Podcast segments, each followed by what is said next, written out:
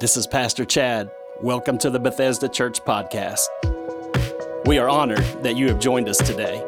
You can stay up to date with us at BethesdaChurch.tv or look us up on Facebook or Instagram. Now, let's jump in to today's message.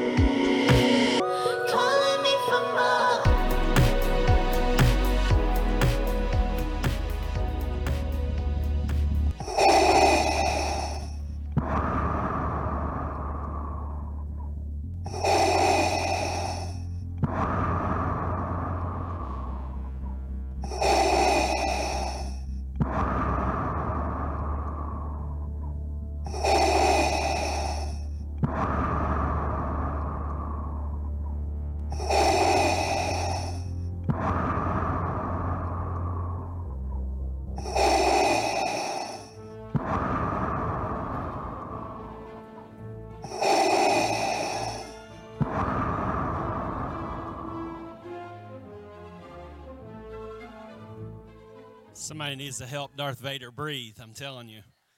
Amen. It's so good to see you in God's house today. Are you guys glad to be in house today? Amen. What a wonderful place to be. Um, want to take just a minute because I've had a couple people ask me, why are you not plugging your own book? Um, so I'm going to take just a minute to plug the book. If you haven't picked it up, it is in our bookstore. It's available. Um, if you call Bethesda Church home, I promise you this book will probably help you uh, have a greater appreciation for all that God has done in and through the church, but also how this church has impacted our world. Um, if you're new to Bethesda Church, it'll give you some context and help you to dream big dreams, even in a small place.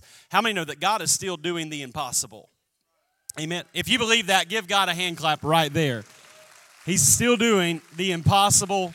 So it'll help your marriage, it'll help your family, your business, your job, your ministry. I believe it'll help you to dream bigger dreams for all those areas. Um, let's get to work. Last week, we kicked off a brand new series entitled When Hell Freezes Over. Um, I contemplated should I use that title or not because some religious people will probably email me, why, why, why are you cussing while you preach? Um, but we've all heard the phrase or used the phrase, and I'm definitely not cussing today, but uh, I think sometimes we forget that God can do the supernatural, that He still performs miracles.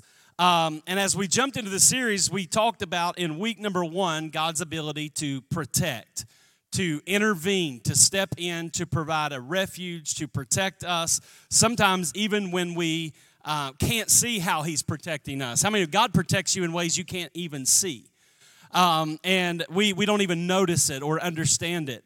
Today, I want to talk to you about miracles of provision. Miracles of provision. Now, miracle is a term or, a word that has been watered down. And I don't think we really grab a hold of the magnitude of miracle. Uh, but the word miracle means when the God of heaven intervenes in the earth. In other words, it's when God does something that you can't explain or articulate or even reason for that matter. Um, God steps into our situation and He does something that can only be explained as God did that. Has anybody ever had God step in and do something that you had to stand back and say, only God could have done that? And, and so God performs miracles, and, and He does perform miracles of provision. The word provision, if you were to look it up, there's a bunch of meanings for the word provision. Um, but basically, it means that um, your need is being prepared for ahead of time. That's what provision means. It means that the supply is there before you even need it. Um, and so, if you, you take miracles of provision and you put it together, it simply means that God has the ability to intervene by arranging and preparing beforehand everything that you are going to need. That's a long way of saying that before you ever had a need, God already had an answer. That before you ever had a problem, God already had a solution. And so, if we're being real honest, when we hear the word provision, some of us we we think in terms of finances, our supply, our income, um, and that's that that's true. Provision is financial, and in the culture in which we live, especially given the last year, a lot of people for them money is extremely tight. Um, for instance, you may have someone that's here today that maybe it's a single mom trying to raise three or four kids. Uh, and a lot of times it feels to them like there's more month than there is money. Or you could take another person who has a great income, but they have high expenses. They got a mortgage, a car payment, student loan, medical loan, um, getting them through school. They're, they're paying for their kids' education. They got activities they're paying for. So even though they have a high income, they have high expenses. And so it can feel as if money is tight. For some of us, it's because we went to the fair over the weekend. And now we're trying to figure out if we can get a personal loan that will pay off everything that we ate while in the fair. Come on, somebody. Like, some of y'all don't know what I'm talking about. Some of you do. Um, but money can be a sensitive subject um, and, and it can be tight as well. And so, what I want to do today is encourage you that our God is still your provider. I know that we're looking at our job, we're looking at our place of employment, we're looking at the bills we have, and we look at all that and we wonder sometimes where is God as it relates to provision. But I, before you leave this place today, I want you to know without a doubt, no hesitation whatsoever, that our God is the Lord who provides. Let's give a praise right in advance before we even hear this. He is the God who provides. Now, watch this and, and, this is the first point and then i'm going to give you three principles of, of, of, provision today. But in every story of need there is a there is also the miracle of provision. All throughout scripture we see stories of need where god provided.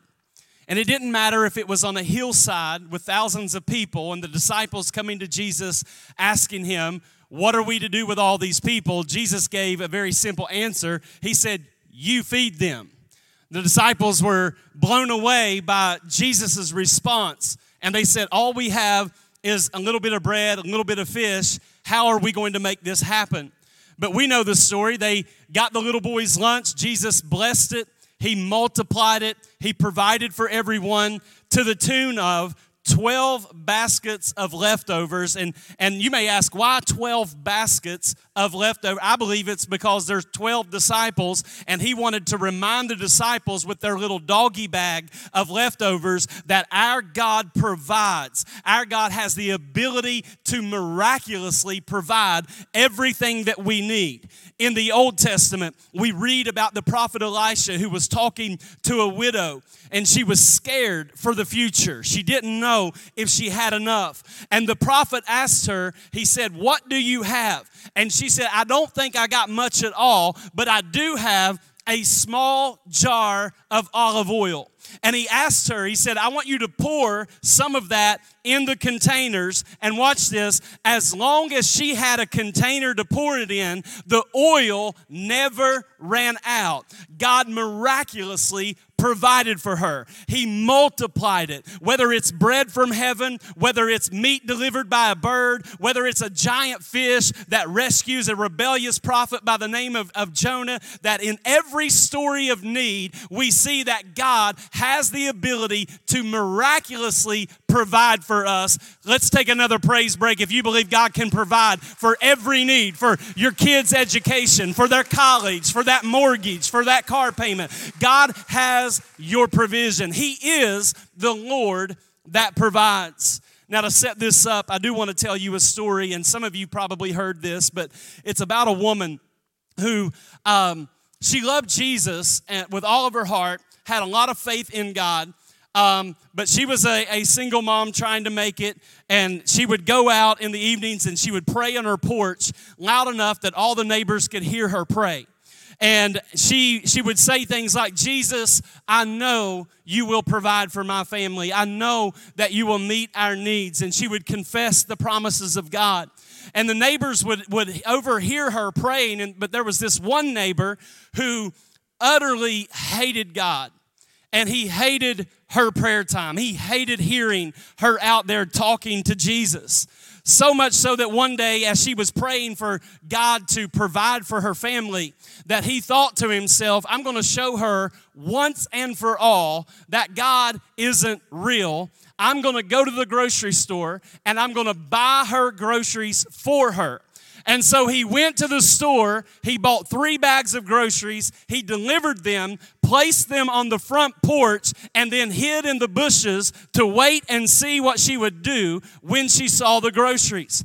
And as the story goes, she comes out sees the groceries, throws her hands in the air, starts praising God for the provision, and this joker jumps out from the bushes and says, God did not provide for you. God is not good. I bought those groceries. And she praised even more. And she said, Jesus, you're even better than I thought because not only did you provide for me, but you made the devil bring them and buy them. Come on, somebody. God will provide he will provide, even if He's got to make the devil do it for you. And so, with that, Philippians 4:19, very familiar passage, and my God will meet all your needs according to the riches of his glory in Christ Jesus. God is the giver of all good things. The Bible says that every good and perfect gift comes from him, from above. And yet, before we dive into the idea of God providing for us, even on a miraculous level, we have to acknowledge what we just read in Scripture. And it's this God promises to meet our needs, He never promised to meet our wants. And there's a big difference between what I need and what I want. We want a lot of things. For example, we need clothes. I'm glad y'all clothed today. We need clothes, but some of us we we don't just, you know, need clothes. We want the best clothes, right? We we need rest, but we want 14, 21 days in an all-inclusive resort overlooking blue water, right? We, we, we need something, but we want something a little more. We, we need a house, but we want one that has been designed by Chip and Joanna Gaines. You know what I'm saying? There, there are di- there's a difference between what we need and what we want. And, and so they are not always the same thing. And so I'm going to give you three principles of God's miraculous provision. Point one is when God guides, He always provides. And man, I, I want you to let that sink in. When God guides, he always provides. If He's the one guiding you, if He's the one telling you to do what you're doing with your life, He will provide for every need you have. Isaiah 58 and 11 says, The Lord will guide you always, He will satisfy your needs in a sun scorched land. In other words, God is saying, even if all around you it's barren and it looks depleted, God says, if you are following me, if I am the one guiding you, I will provide for you even when everything else is barren. When I walk in sync with God's will for my life, He has promised to provide. And that should be encouragement for the person that is here today, wondering how you're going to pay for college or wondering how you're going to get through school or how you're going to pay that medical bill. If we are, the Bible says, if we are willing and obedient, we will eat the good of the land, which means if I'm walking in step with God, He will provide for me. He will, how many, somebody may need God to supernaturally cancel some debt in your life. How many God can do some supernatural things? He can get involved on a level that you don't even see coming. And so we, we got to trust God and understand that when He guides, He also provides.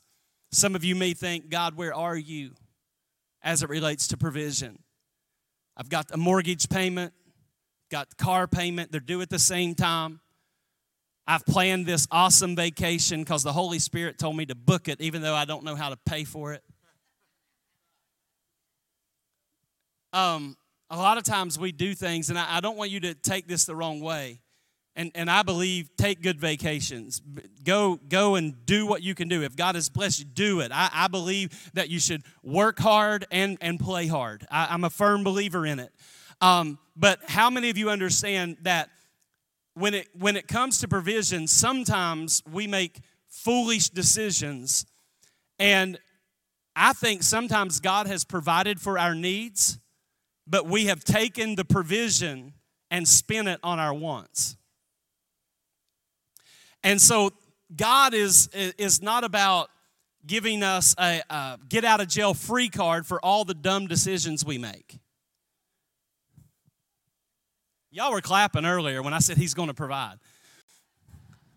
He is going to provide, I promise. He's going to do that, but he's not a get out of jail free card that I can just waste and mismanage and take the provision for my needs and spend it on my wants and then complain. God wants to bring the church, specifically those that are really following Christ, back to a place where we understand the promises of God and where those promises flow from. And I don't think there's a better picture of it throughout the Bible than the picture of a man by the name of Abraham.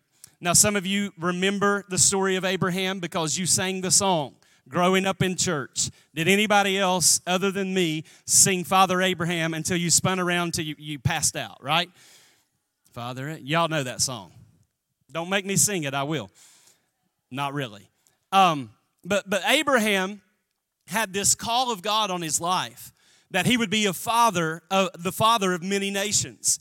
And the, the way this was going to come to pass would be through a son that he and his wife Sarah had been waiting and praying for. And it, this went on year after year, decade after decade. They were waiting and praying, waiting and praying until one day they finally became pregnant and eventually gave birth to Isaac. And this is, they named him Isaac. And, and God then puts Abraham to the test with the very promise that he had just given him. And God tells Abraham, He said, I want you to take the promised son that I've given you. This is the way you're going to become the father of many nations. I want you to take the promise up on a mountain and I want you to worship me by sacrificing Isaac. Now, I don't know how, how you picture all that, but I can't imagine praying and waiting for a son for 25 years or so and finally getting it and then God saying, I want you to lay the boy, the promise, on the altar and sacrifice him. I can't imagine as Abraham was walking up the mountain and he had the, the wood and the things to build a fire, and he had the knife, and he had his son walking up the mountain to worship God. He's carrying the wood, he's carrying, he knows what's about to happen. And Isaac had watched his dad worship God in this way many times. Actually, asked Abraham, his father, he said, Dad, I see the wood, I, I see the stuff for the sacrifice, but Dad, where is the sacrifice? And in Genesis 22 8, Abraham answered, God Himself will provide the lamb. God Himself will provide the lamb. I don't know who needs to be encouraged by what Father Abraham said here, but God Himself will provide the lamb. God Himself will provide the provision. Where He guides, He always provides. And so they're going up the mountain. They build an altar and courageously, Abraham is faithfully walking this out. He ties his son down to the altar. He lifts his knife, ready to do it. And you say, I can't even believe he would do this. I can't understand how he would do this. But you have to understand that our faith moves the hand of God. You say, well, that ain't faith. That sounds crazy. Why would anyone do that? Well, the New Testament answers the question. Abraham knew that even if he had to kill Isaac in worship to God, that God would have to resurrect his son from the dead because the promise lied in the son Isaac. Come on, somebody. This the, Abraham knew something that we can't always see. And so he, he lifts the knife, he's ready to do it, and an angel appears and says, Don't lay a hand on the boy because I know that you fear God. And in Genesis 22, 13 and 14, here's what it says Abraham looked up, and there in a thicket, he saw a ram caught by its horns. He went over, took the ram, sacrificed it as a burnt offering instead of his son. So Abraham called that place, the Lord will provide. Abraham learned a very valuable lesson that day that no matter how bleak it looks, no matter how my finances look, no matter what I need God to do, He is the God who provides. And I believe that the reason he figured this out is because Abraham was fixated on the will of God. fixated on God's plan. And I think instead of being fixated on God's plan, a lot of times we get fixated on our lack. So we're not focusing on God's plan and God's will. We're focusing on where we have come up short. We're focusing on what we don't have. And when we focus on what we don't have, we start seeing God through a perspective as if He's unfaithful. But I need to remind some people that are asking today, is God faithful? I want to remind you, God is faithful. If He's guiding you, He will provide for you. There's not a need that will come up in your life that God has not already arranged to meet for you and I. He's already made provision for us. He's guiding you, He's providing. Number two, God miraculously multiplies what is given. It, this is a miracle in, in and of itself of how God works. Sometimes God does it all by himself. We've all had those moments where God didn't need us to participate or anything, He just did something. And we stood back in amazement as God did it. Sometimes it's rescuing a Jonah, and it was nothing to do with Jonah, it was all God. Or the Israelites starving to death in the wilderness, and God creates a Panera bread in heaven and rains down bagels wasn't bagels, but close enough, right? But he, he rains down food, and they had nothing to do. It was just all God. But sometimes God doesn't do it by himself. God wants you to participate because he wants to build your faith. Sometimes God invites us to be a part of the miracle. And that's a cool thing when God does this. You say, well, how does he do it? Well, God, God helps us to grow in our relationship with Him and to participate in the miracle by asking us to give and to sow. And, it doesn't matter if you're talking money, time, energy, a word of encouragement. The Bible's very clear that you reap what you sow. Um, and it, it's real important to understand this. He wants to miraculously multiply whatever it is you give. Just like the widow we talked about earlier, who poured out the oil. The question is, is when did the multiplication take place? The multiplication didn't happen until she poured what she had. The loaves and the fish that fed thousands of people, the miracle occurred. It did not occur until after the little boy had given his lunch. It was the miracle happened as they participated, as they gave, as they stepped out in faith. And so it's so important that we understand our part. And I don't want you to hear this through the lens of, you know, the prosperity theology. Well, he's preaching prosperity gospel. And that means if I sow a hundred bucks today, that my Nissan is going to turn into a Mercedes G Wagon. That's not what I'm preaching today okay? That's not what I'm talking about. Um, if that happens today, you should take a picture, post it on Instagram. You're going to get a lot of likes. But that ain't happening. Are y'all here? See, you talk about money, you see how everybody just lower and lower. So important. Watch this.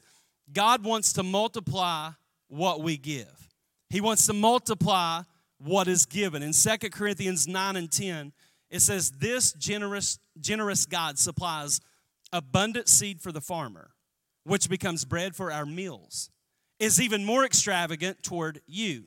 First, he supplies every need plus more. Then he multiplies the seed as you sow it. That's in your Bible. He multiplies the seed as you sow it. Say that with me. Say that as you sow it. One more time, as you sow it. So the miracle doesn't happen, the multiplication doesn't happen before I sow it, it happens as I sow it. If the miracle happened before I sowed it, it would require zero faith to sow it. And the reason that is important is because faith is the only thing you and I have or possess or can demonstrate that actually impresses God. It was, it was when Jesus was, was uh, impressed in the Gospels, it was because someone demonstrated faith in a way that no one else was demonstrating, demonstrating faith. He would say things like, I haven't seen faith like this in all of Israel. Go and be healed. Pick up your mat and walk. I've never seen anything like. Why? Because God doesn't respond to our to just our whining and our complaining about how bad things are. God responds when you and I step out in faith. And some of us need to get out of the boat a little bit and trust God a little bit, and He will show you Himself not only as Savior and healer, He'll show you, show Himself as your provider. Take 10 seconds, give him a praise if you believe he'll provide for you. He will absolutely provide for you. But you got to participate. Many times we got to participate.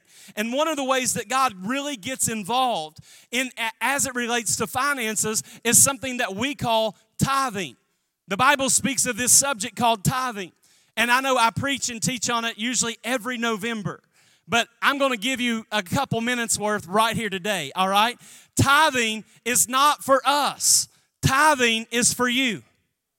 The tithe is 10% of our income. And listen, it is possible for you to give 10% of your income and still not tithe.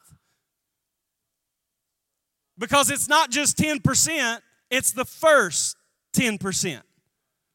And so it, it doesn't require faith to pay the mortgage company and, and by the way, your mortgage company doesn't have any power to bless you. Just that, that didn't cost y'all anything. Um, I'm going to pay the mortgage. I'm going to pay, you know, the tuition. I'm going to pay the car payment. I'm going to get my hair done. I'm going to, I'm going to do A, B, and C. I'm going to go shopping. I'm going to do A, B, and C. And if I got enough, I'll, I'll tithe. That's not a tithe. Tithe is the first 10%. And, and, and a lot of people are like, well, I just, you know, I, I don't I don't understand. Listen, you will never, you will never experience the blessing of God, not just on your money, but on your family, on your health, on every part. It's the only thing we can do in Scripture where God guarantees, I'll step in myself and rebuke the devil on your behalf. You won't even have to rebuke him. I'll say, You can't touch them. That's a, the tithe is a covenant promise. And it's not something that was limited to the Old Testament law. A lot of people, they don't read their Bible. They say tithing's law. No, tithing's not law. It happened 400 years before the law when Abraham brought the tithe to God, not, not out of obligation, but he brought it to God out of revelation that this is a covenant connector. And this is something that I have done. I grew up in a tither's home. My parents tithed on every dollar they ever made. And so when I got my first job at about age 16, I, I didn't know Jesus, but you know what I did? I brought the tithe. So I'm out here living like the devil, but on, on, on Sunday mornings, I was given a tithe. So I didn't even know because I saw how God honored it. Karen and I are getting ready to, to um, celebrate 20 years of marriage and we have tithed on every dollar we've ever made. And, and we are more blessed now than we've ever been. But I'm telling you that the tithe will open up the windows of heaven according to Malachi chapter 3. And God says, I will pour out a blessing that you don't have room enough to receive because there is nothing that will demonstrate that you trust God more than when you trust God with your finances. One preacher said this. He said, There are three conversions that has to happen for every believer the conversion of the mind, the conversion of the heart, and the conversion of the pocketbook. And of these three, the conversion of the pocketbook is the hardest ones for, for, for a lot of people to get over. But I, if you want to see God's hand provide for you in a way that you've never seen before, and, and let me go ahead and knock this religious cow out of the way. Tithing is not generosity. Never does the Bible say pay your tithes or give your tithe. It says bring it. You know why? It, it's all, God's already designated the first 10% of your income as His. If, if Pastor Josh gives me the keys to his car and says, You can loan my car this week, and at the end of the week, I, I bring it back to him and say, Here's your car back, you're welcome. It's already His. Y'all, do y'all understand what I'm saying? We're not doing God a favor by bringing the tithe. If we really want to get into as we sow multiplication happens, it's after we've brought the tithe and now we step into generosity and now God says, I'll start multiplying what you, your tithe actually waters your seed. I don't have time to teach this, but it waters your seed, it protects your seed. That the tithe and the seed go together. That's why God says, Don't rob me in tithe and offerings above and beyond the tithe. And so a lot of times we miss out on God. God wants you to participate in that miracle. And, and here's the thing about Abraham and Isaac in this story. You say, I, I don't really understand why God would ask him to do that. But you got to know that they had a really close relationship because the New Testament tells us Abraham knew even if I kill him, God's going to raise him up because this is the promise. There was faith there. And what I believe God was showing us is that Abraham had the kind of faith that he was going to withhold nothing. And until you're at a place that you, you, you can say, God, I will withhold nothing from you, you probably are not ready to handle the weight of your calling. It's not until because some of us, if we were to ask, do we want do we want the blessing or do we want the blesser? Some of us want the blessing more than we want the blesser. We want what God can do more than we want Him. Ultimately, when God provides for us miraculously, it's not so we can shout and dance over the miracle or over the provision, it's so that we can know Him in a greater dimension. Think about our church. I can remember when, and some of y'all, you've not been around long enough to know, but I can remember in the early days when we had to wait to see what came in on Sunday to see what bills we could pay. That's how tight it was. It was every week. God, help us get through another week. Help us, God. And I can remember in those seasons when God would speak to our church about being generous, support that missionary. And I'm like, God, we need supported. Like, we, we are the mission, Lord.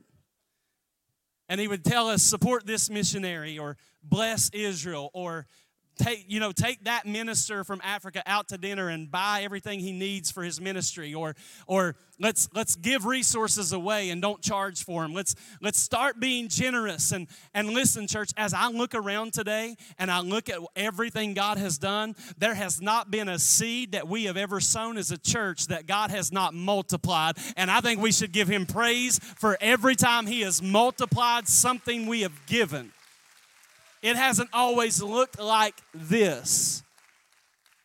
Last point you might be a part of God's miraculous provision. So when God provides, guides, He provides. God miraculously multiplies what is given. And number three, you might be a part of God's miraculous provision. 2 Corinthians 9 and 11, you will be enriched in every way so that you can be generous on every occasion. And through us, your generosity w- will result in thanksgiving to God. You will be enriched in every way. Say, why? So that I can have more? No, that's not what he says. He says you're going to be ri- enriched in every way so that you can be generous on every occasion. How often are we thinking in terms of, I hope somebody does something for me?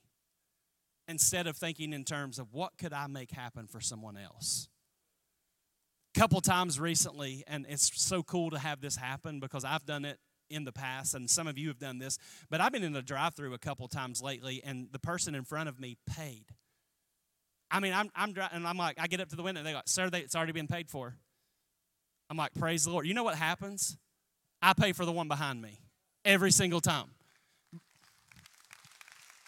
Every single, I'm like, okay, what? Let me. Mine may have been four dollars and twenty three cents, and theirs may may have been twenty seven.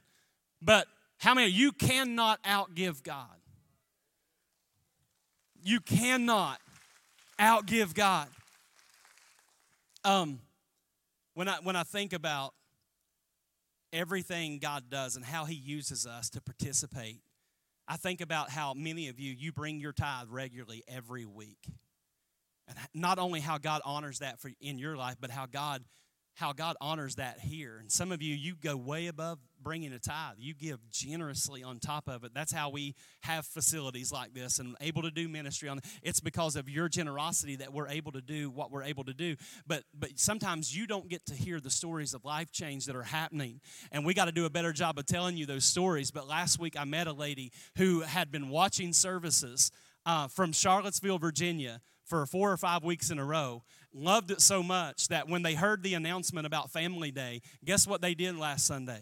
They got up, her and her little boy, and they drove two plus hours to be here for a church service and enjoy Family Day because of your giving. The countless marriages that have been put back together Man, I could go down list. I could give you so many examples of, and sometimes you don't get to hear about the healing or the miracle or what how God put a family back together. But God always multiplies what is given, and He wants us to participate in what He's doing. Wherever there's a need in Scripture, God provides. And you may say, Well, Pastor, that all sounds good, but what if I don't have enough? What if I can't make a difference? And I, I think that those questions are the difference between fear and faith because fear asks, What if I run out? Faith asks, What do I have to give? Fear says, I can't afford to tithe. Faith says, 90% with God's blessing is better and goes further than 100% without. Faith says, I don't have enough. Fear says, My God is more than enough. He is the God that provides. I'm going to close out with this story. It's a story of a missionary from England named Helen, let me get the name right, Roseveare. And she was a medical missionary um, from England who was serving in Zaire, Africa. A very primitive place. They did not have a lot of supplies or resources, but it was kind of a camp set up in this village to minister to the needs of the people there.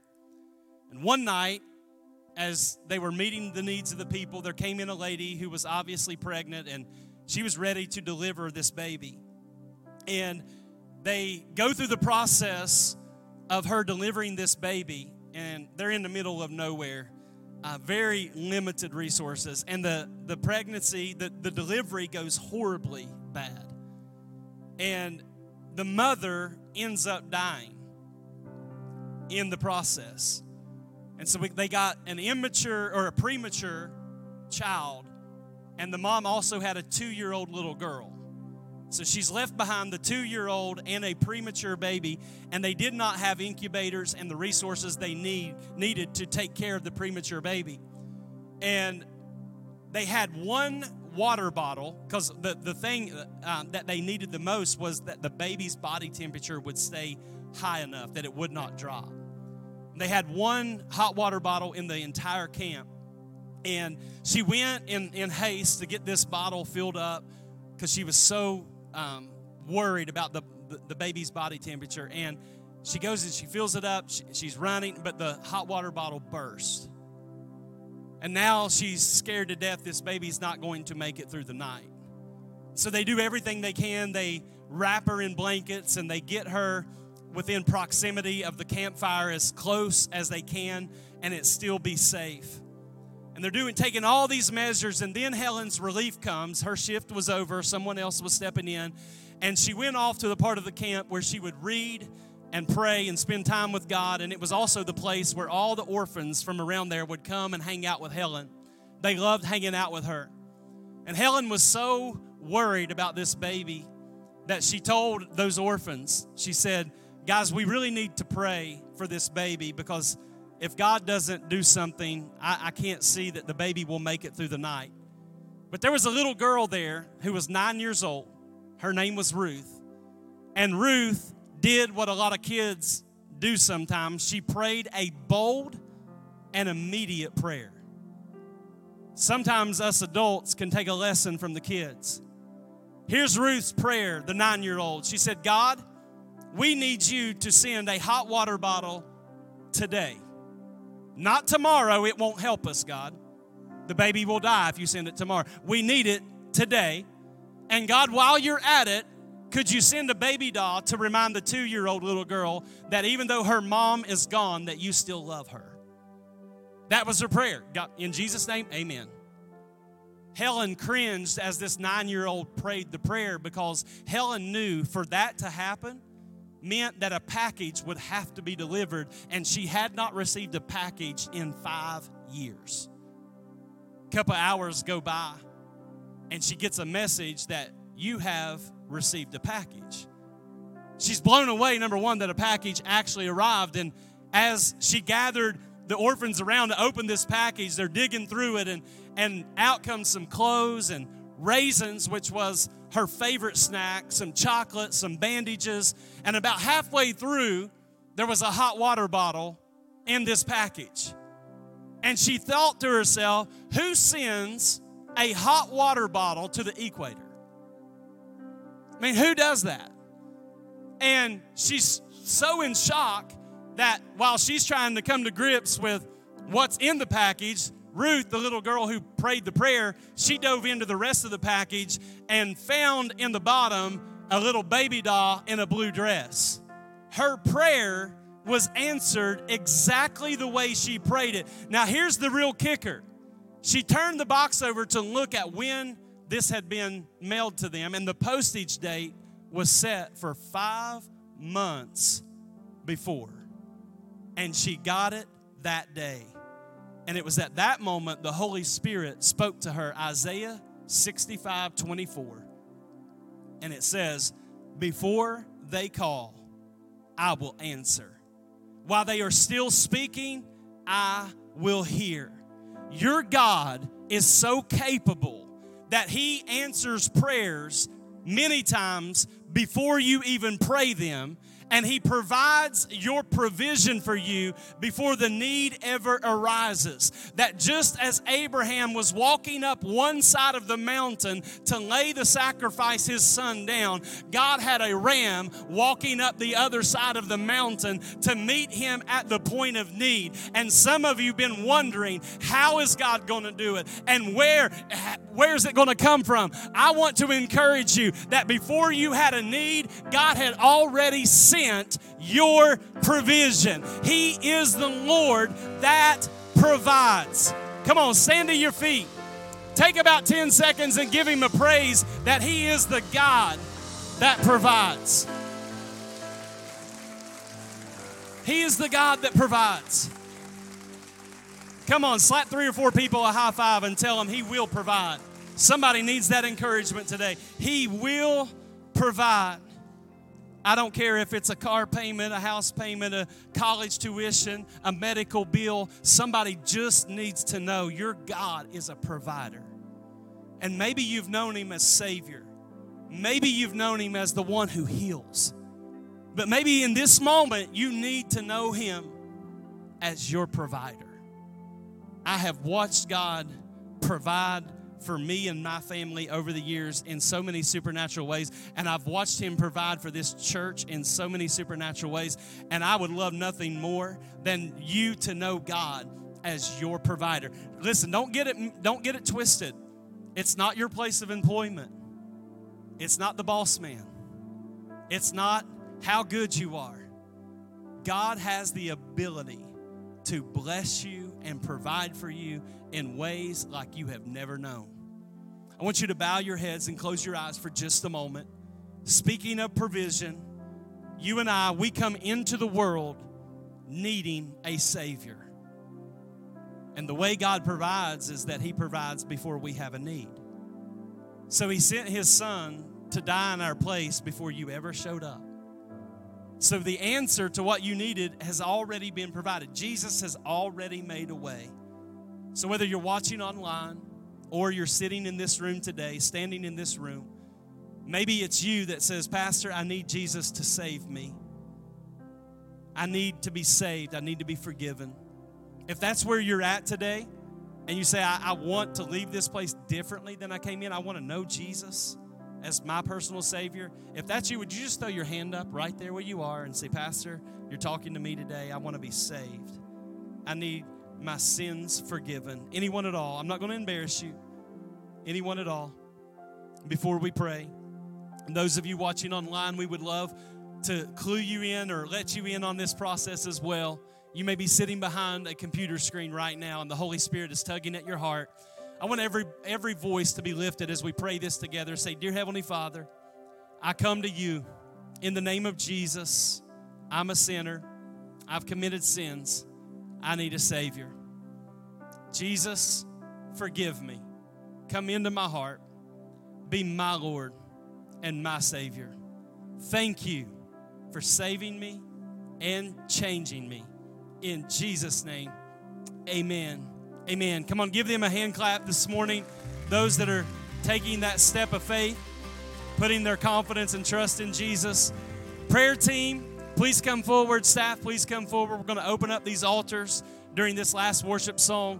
Don't miss out on an opportunity for God to meet you. We're here to pray with you and for you. God bless you guys. Thanks for listening to this episode of the Bethesda Church Podcast. If you would like to support this ministry financially, you can do so by visiting bethesdachurch.tv slash give. We will catch you on the next episode.